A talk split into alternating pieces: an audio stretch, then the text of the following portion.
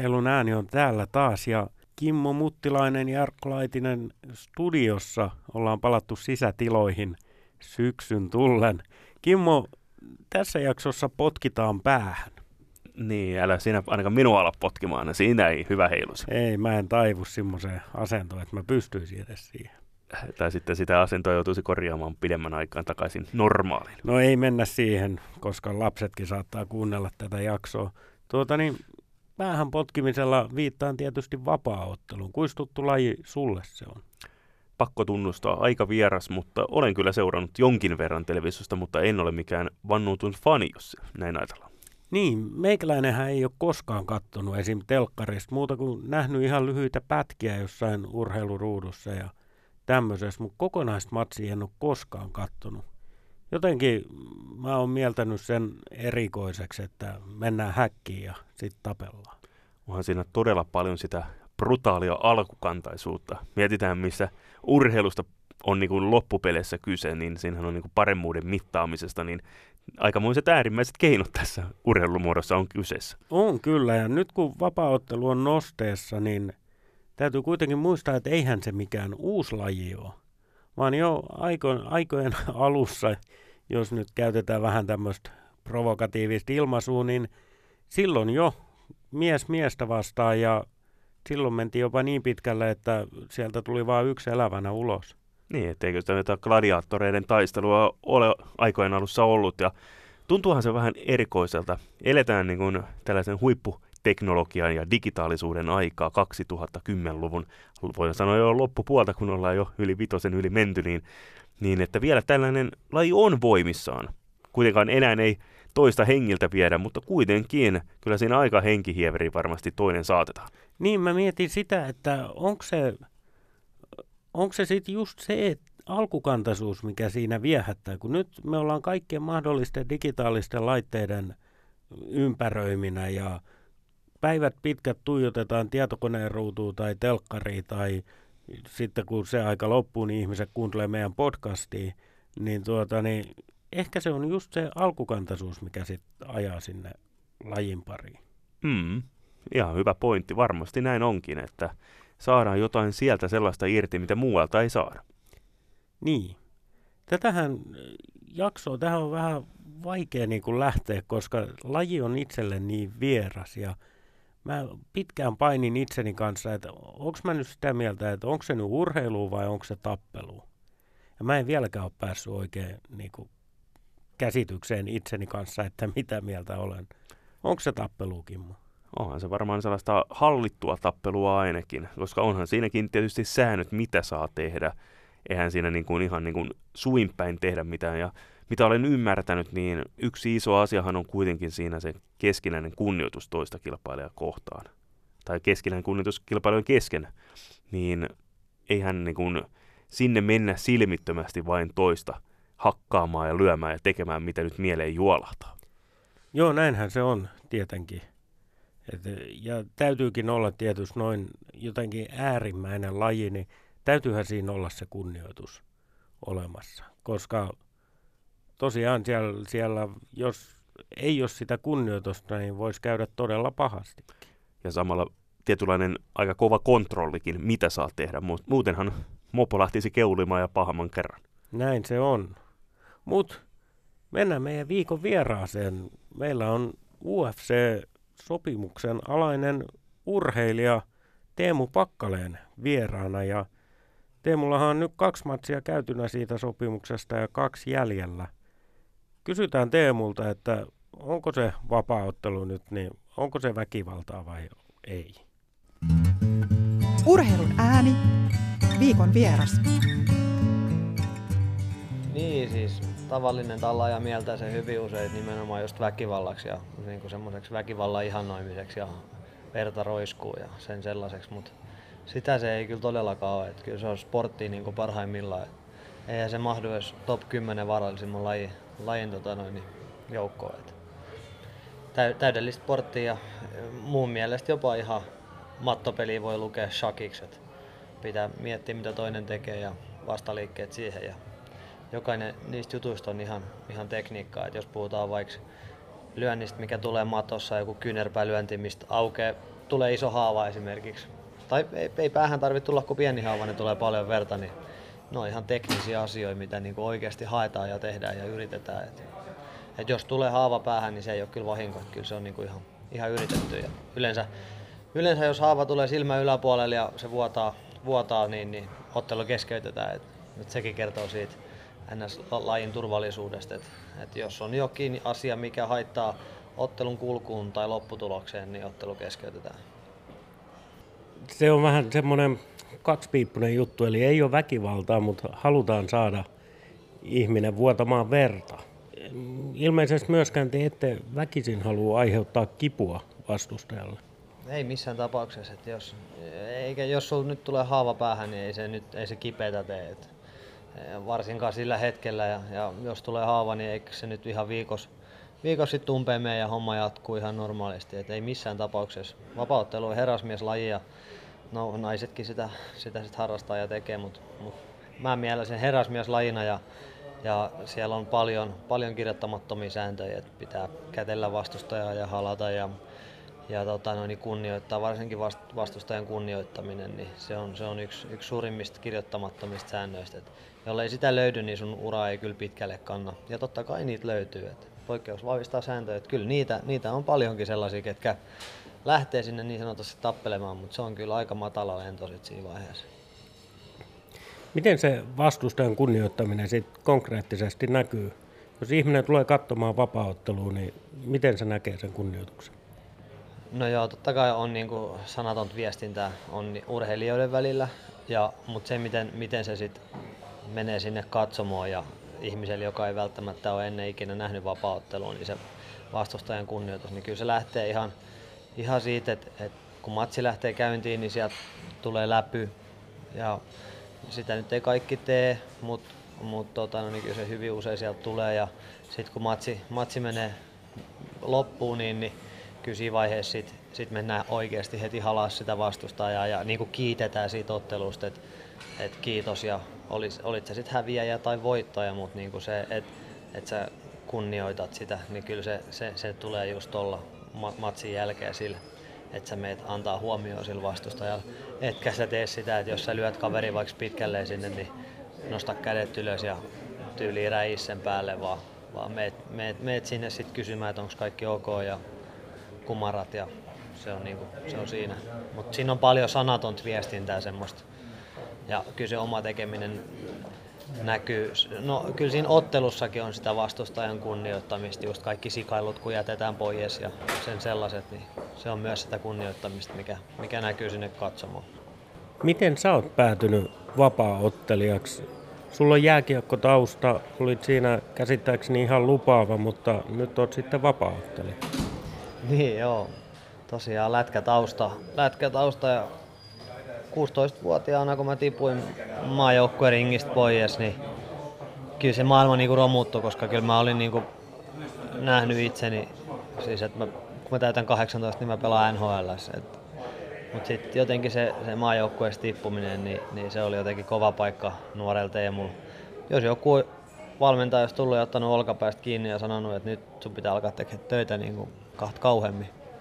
Mutta ei, se oli vaan kolaus itsetuntoa ja siitä se, niin kuin, se jääkiekko alkoi hupenee. seura, seurataso laski koko ajan ja, ja mä menin sinne, missä mä sain peliaikaa ja näin poispäin. Ja joskus 18-vuotiaana, 19-vuotiaana mä menin vapauttelu lukkopaini yhdistetyllä peruskurssilla.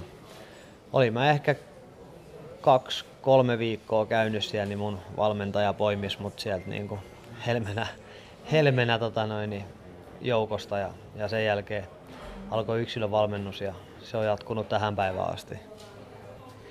Niin sanoit, että 8-19 vanhana ja nyt olet 29-vuotias, että semmoinen vuosikymmen on mennyt. Joo, kymmenen vuotta mennyt siis jo saman coachin kanssa ja eikä, siis niin kauan kuin mun ura kestää, niin niin kauan mun sama valmentajakin totta kai pysyy ja sama seura ja en aio minnekään, en aio minnekään muuttaa ja näin poispäin. Kunnioitan kunnioitan niitä lähtökohtia, mistä mä oon lähtenyt ja jos se on mut ajanut tähän pisteeseen, niin tästä mennään vaan koko ajan ylöspäin sit samojen rutiinien kanssa. Ja tämä piste on UFC-sopimus. semmonenhan sulla on nyt. Joo, joo että et UFC-sopimus tuli viime vuoden heinäkuussa. Heinäkuussa sitten mä lähdin tosi nopealla varoitusajalle, että ihan yhdeksän päivän varoitusaika mulla oli, kun mä lähdin Glasgowhun viime kesä. Ja, ja tota noin, niin en ollut siis ottelukunnos, mutta mut se matsi piti ottaa, että mä sain neljä ottelusopimuksen. Ja nyt mä ottelin sitten toisen kerran he, helmikuun 27. päivä. Ja siihen saatiin hyvä valmistautumisjakso ja sitten saatiin tosi hyvä tuloskin sieltä sit aikaiseksi. Et voitiin, voitiin ensimmäisessä erässä suht nopeasti ja tota noin, niin sitten mun leikattiinkin käsi ja sitä on nyt paranneltu ja toivon mukaan oteltaisiin seuraavaksi vuoden vaihteessa. Niin, miten nyt sitten reenaaminen onnistuu, jos on käsi leikattu, niin ei varmaan kauhean hyvin.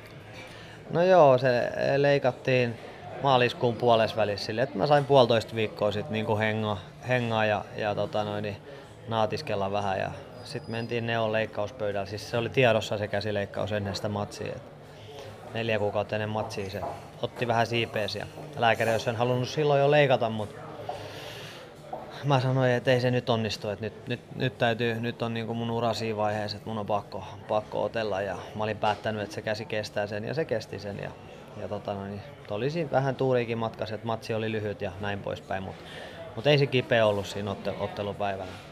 Mutta tota noin, niin, joo, se leikattiin maaliskuun puolesvälis ja nyt mä oon kymmenen viikkoa sitten. Totta kai mä heti leikkauksen jälkeen aloin kuntouttaa kättä ja niin kuin reenasin, kävelin ja kävelin rappusiin ja niin kuin heti sen niin kuin nousujohteisesti koko ajan treenannut. Mutta nyt viimeiset kymmenen viikkoa ollaan menty niin kuin ihan lukkarin mukaan ja, ja, ja tota noin, niin tehty tulosta ja tavoitteellista treenaamista on se totta kai se koko ajan ollut tavoitteellista, mutta sillä ei erillä tavalla tavoitteellista, että mietitty sitä loppuvuotta ja, ja niin kuin sitä silmällä pitää. On tehty kaikki ohjelmat sun muut. Sanotaan, että viimeiset kolme viikkoa mä oon nyt pystynyt reenaamaan silleen, että viikkopainotus on ollut tosi, tosi raskas ja fyysinen, fyysinen että et, et, sanotaan, että käsi on tällä hetkellä 70 prosentin kunnossa. Se ottelu tosiaan päättyi nopeasti luinkohan me jostain 24 sekuntia. Mutta toinen tieto, minkä mä luin, oli, että sä tienasit 50 tonnia siitä. Millainen motivaattori raha on tässä? No raha ei motivoi mua itse asiassa niin kuin millään tavalla. Et se oli nyt pelkkä plussa, mikä sieltä tuli ja, ja tota, no, niin se mahdollistaa taas ammattimaisemman harjoittelujakson seuraavaan matsiin varten. Niin, niin, Mutta ei se, ei se raha, raha niin kuin merkitse mulla oikeastaan siihen siinä mitään. Et en mä sen 50 takia sinne lähtenyt. Et kyllä se, se tuli niinku ihan täytenä yllätyksenä. Totta kai iloisena yllätyksenä. Et, et ei, ei se, ja se itse asiassa se 50, mikä sieltä tuli, niin sehän tuli siis, se oli niinku performance of the night, eli niinku hienoin suoritus. Niin, niin jos sieltä olisi tullut vaikka öö, tonni, niin se olisi lämmittänyt mun sydäntä yhtä paljon, koska se, että mä oon alkupääottelija ja tota noin, niin UFCn suurimmat pomot, jotka jakaa noit, noit bonuksia, niin ne on kattonut mun matsi ja ne on ollut silleen, että wow, että siisti, toi jätkä on kova, se vaatii nyt huomion. Niin, niin se nyt sattuisi olemaan 50 tonnia, mutta jos olisi ollut tonni, niin se olisi lämmittänyt ihan yhtä paljon sydäntä, että he on huomioinut mut ja nyt mut on tosiaankin noteraattu. Niin, niin se, se antaa mulle vähän isompaa tilaa siellä luokseessa sitten. Urheilun ääni, viikon vieras. Mennään sitten siihen yksittäiseen matsiin, ei mihinkään tiettyyn matsiin, vaan ylipäätään matsiin, kun sä valmistaudut otteluun, niin minkälaisia asioita siinä kelaa mielessä just ennen ottelua, ennen sitä häkkiin menoa? No se on tietysti vähän vaihtelevaa ja riippuu tietysti päivästä, mutta mut pyritään, no mulla oli viimeksi tosi hyvä mindset ja, ja niin kuin kaikki oli ihan äärettömän hyvin kunnossa, niin si, silloin jos kaikki on noin, niin silloin sä ajattelet vaan ja mietit ainoastaan sitä, että mä menen nyt tonne häkkiin, mä teen sitä mitä mä oon harjoitellut, mä oon harjoitellut sen asian täydellisesti, mä en olisi voinut tehdä mitään paremmin ja mä menen tekemään ainoastaan sitä mitä mä oon harjoitellut. Se on ehkä se mitä pääs liikkuu, mutta sitten jos mindsetti on vähän huteral pohjalla, niin sit sitä usein kelailee, että saatana jos mä häviin, mitä jos mä häviin. Ne on niitä ajatuksia, mitkä pyörii siellä päässä. Mutta sitten jos on kaikki hyvin ja mindsetti on kunnossa, niin sä pystyt ajattelemaan vaan, että noin on pelkkiä ajatuksia, että en mä ennenkään hävinnyt, että ne pitää osata kääntää positiiviseksi, mutta kyllä se henkinen puoli on niinku ihan helvetin kova. Se on, se on melkein 50 prosenttia siitä tekemisestä. Kuinka paljon sä kiinnität huomioon vastustajaan? Tutkit etukäteen, että minkälaisia otteita se ottaa tai muuta? No, siinäkin on kahta koulukuntaa, jotkut ei katso ollenkaan ja jotkut katsoo aika paljon, niin mä, mä ehkä ammu itteni siihen väliin, väliin että kyllä mä katon. Kyllä mä katon, totta kai mua kiinnostaa, onko se vasenkätinen vai oikeakätinen. Onko se pysty, pystyjätkä vai mattojätkä. No ehkä ne suurimmat, mitä mä katon. Että en mä rupea sellaista, että no okei, se lyö yksi, yksi kakkosen, niin siihen väliin mun olisi hyvä lyödä tuolla. En mä lähde niinku rakentaa sitä peliä sil, siltä kantilta, vaan tuommoiset tietyt speksit mä katson, että onko se vahva vai heikko, onko se pitkä vai lyhyt, onko se vasenkätinen vai onko se oikeakätinen, onko se mattojätkä vai pystyjätkä. Ja sen perusteella lähdetään sitten sit rakentamaan sitä ns. oma peli. Et jos sieltä vastaan tulee joku ihan hirvittävä mattovenkula, niin, niin kyllä sitten sit lähdetään rakentamaan sen pystyottelun kautta. Jos taas toistepäin, että siellä on tosi kova pystyjätkä, niin totta kai me lähdetään sitten rakentamaan sitä sen mattopelin kautta. Mikä on sun oma vahvuus? No, mun selvä vahvuusalue on toi mattohomma. Et, et kyllä mä oon hyvä matossa. Mutta nyt on tehty tosi paljon duunia ton pystyottelusuhteen ja Immo se Riku, joka mua koutsailee tuossa pystyhommissa, niin se oli ihan fiiliksis jo viime reenien jälkeen. Et, et, et sä voit Teemo enää lyödä näihin pistareihin noin kovaa, että nyt menee hyvin. Et sieltä osa-alueelta on myös löytynyt nyt semmosia niinku ihan lopettamiskeinoja. Jos ajatellaan uraa, sulla on nyt sitä UFC-sopimusta kaksi matsia jäljellä. Kuinka pitkäjänteisesti sä ajattelet suuraa? Mä oon realisti. Mä oon täys realisti tossa, että en mä voi tätä tehdä lopuikäni. Enkä mä halukkaan. Mä en halua olla semmonen 40, yli 40-vuotias vapaaottelija, kun ei osaa puhua eikä ymmärrä mistään mitään, mutta käy tuolla ottelemassa ja saa siitä rahaa, niin esimerkiksi tällä hetkellä.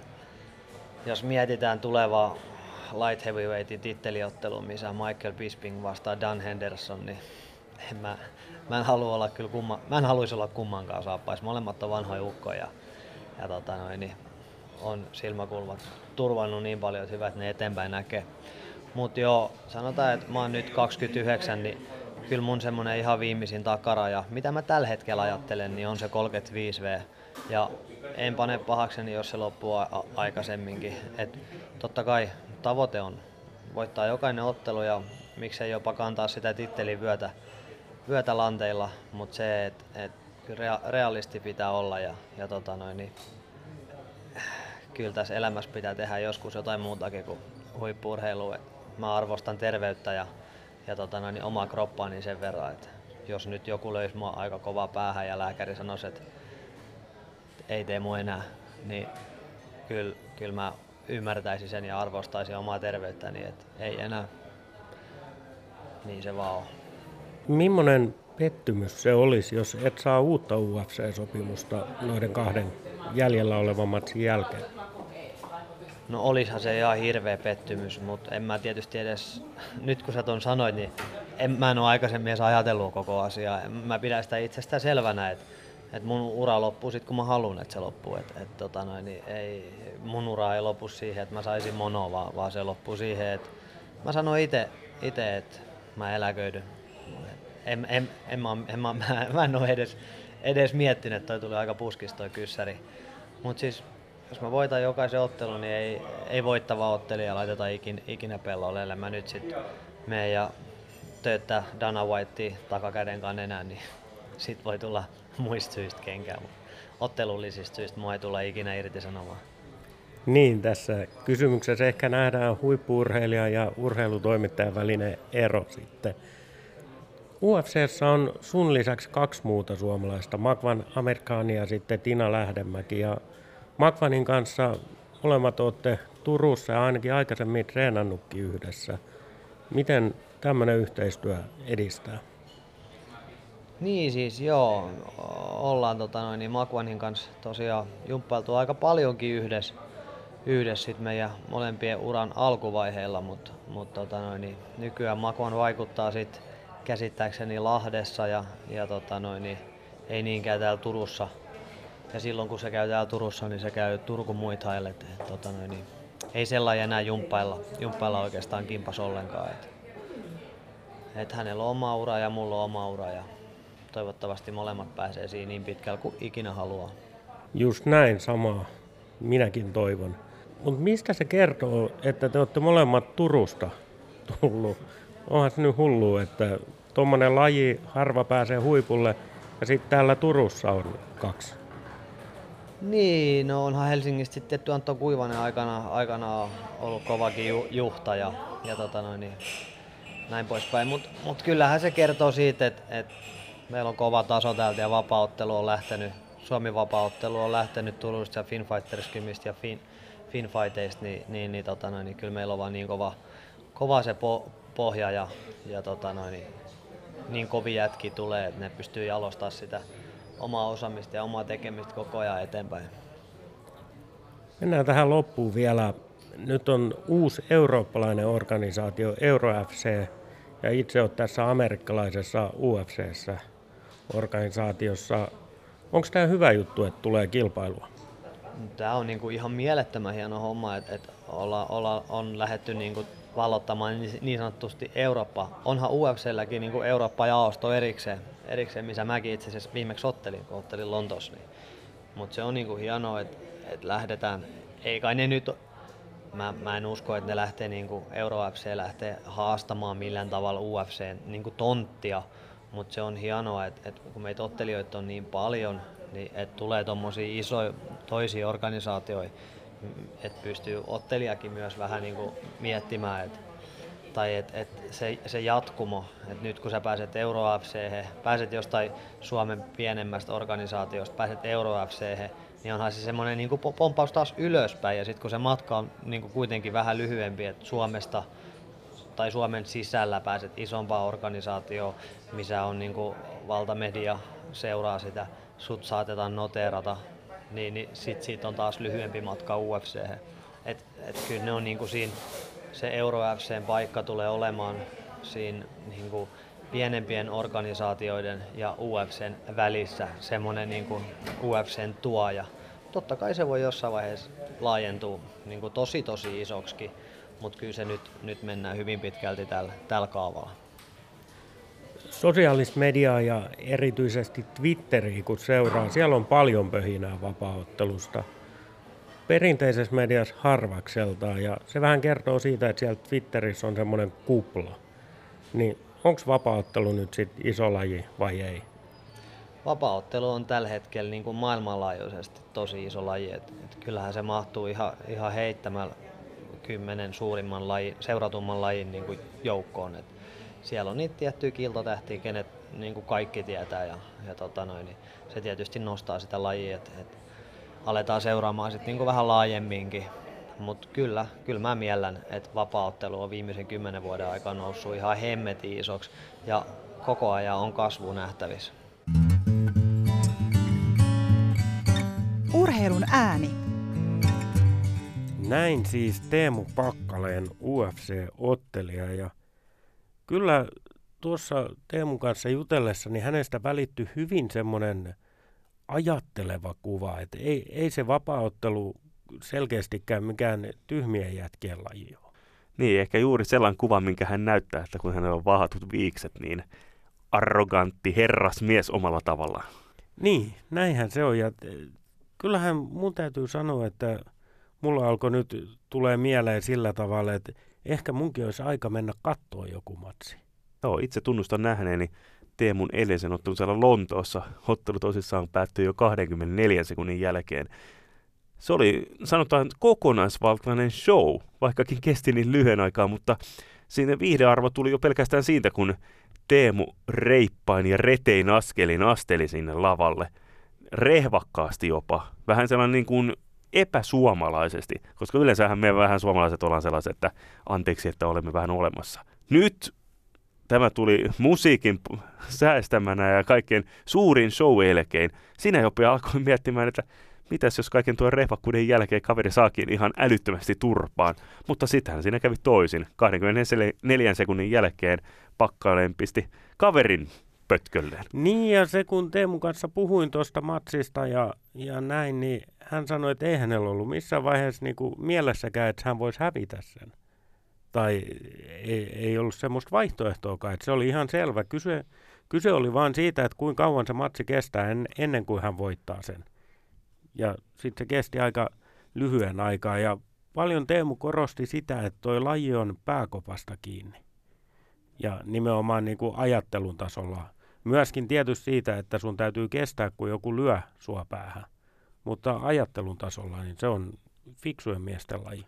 Tullaan siihen, pitäisikö hän monien muidenkin suomalaislajien hakea näiltä vapaaotteluilta nimenomaan tätä mentaalipuolta. Eli miten valmistautua otteluun. Esimerkiksi yleensä suomalainen aina ajattelee, että lähdetään tekemään parasta ja katsotaan sitten, mihin se riittää. Ei lähdetä tekemään parasta, vaan tehdään paras ja se riittää. Onhan siinäkin erilainen mentaalinen, mentaalinen lähtökohta ottelu. Kyllä, kyllä. Ja just se, että Teemu korosti sitä, että pitää valmistautua, siis harjoitella niin hyvin, että tietää kun tekee sen, minkä osaa, niin se riittää voittoon. Ja tämmöinen itseluottamuksen taso olisi aika, aika kova sana kyllä monissa muissakin lajeissa. Tietysti lähtökohta on se, että kun vapaaottelija menee häkkiin, niin hän tietää, että se toinen haluaa lyödä sua päähän tai potkasta. Ja siihen pitää valmistautua sen mukaan. Että sitten taas, jos mennään vaikka jalkapallokentälle tai jääkiekkokentälle, niin ei se lähtökohta ole se, että se toinen haluaa lyödä sua. Ei lyödä, mutta haluaa yhtä lailla tehdä maaleja laissa kuin laissa tai mikä onkaan sitten kyseessä laissa se paremmuuden mittari, mutta tuohon on aika ruotsalainen lähtökohta. Ruotsalainen nimittäin ei tavoittele voittoa, vaan hän lähtee pelin tekemään harjoiteltua asioita niin hyvin kuin osaa, ja sen tuloksena on sitten voitto. Eli tässäkin on jälleen kerran se mentaalinen pieni ero. Joo, kyllä, kyllä. Ja kyllähän ruotsalaiset on näyttänyt aikojen saatossa, että he on aika hyviä tekemään sitä, mitä he tekevät ja saavuttamaan ne tulokset sitä kautta. Kyllä. Ei se turhaan se Hannuhanhi meidän silmissä tämä nimitys ole tullut. Muistamme aika monta karvasta loppuhetken tappioa ja tasoitustakin. Mutta on siinä nyt, jos poiketaan tästä vapauttelusta hiukan tuolle jääkiekolle. Kaikkihan muistaa sen lätkäkisoista Suomesta, kun Suomi johti peliä 5-1 ja lopulta Ruotsi voitti sen 6-5. Ja sitä surkutellaan edelleen täällä Suomessa. Pari vuotta sitten tapasin Peter Forsberg ja kysyin häneltä tästä pelistä. Ja Foppa sanoi mulle, että kuule, ei täällä Ruotsissa kukaan sitä enää muistele. Mutta olet tyypillinen suomalainen. Aina kun hän tapaa suomalaisia, niin tämä peli nousee esiin. Kukaan muu ei sitä muistele. Mm. Toisaalta osaamme kyllä ottaa ne ilonaiheetkin. Kaikki muistaa vielä vuoden 90, 1995 maailman mestaruuden. Ja mikä siitä ehkä tekikin niin maukkaan, niin se tapahtui siellä Ruotsin kotikonnoilla Klubenissa. Den gliderin. Kyllä. Eiköhän näihin muistelukuviin, kun mekin aletaan vanhaa VHS tässä kohta Jarkon kanssa virittelemään, niin ole aika lopettaa tämänkertainen podia. Toivottaa mukavaa päivän jatkoa. Kyllä, kyllä. Ja mennään kaikki katsomaan vapaaottelua. Sitten ihan niin kuin omin silmin toteamaan, että minkälainen laji se on, että, että kuinka kovia urheilijoita ne on, ja että siellä tosiaan on se kunnioitus, mistä Teemu tuossakin puhuu.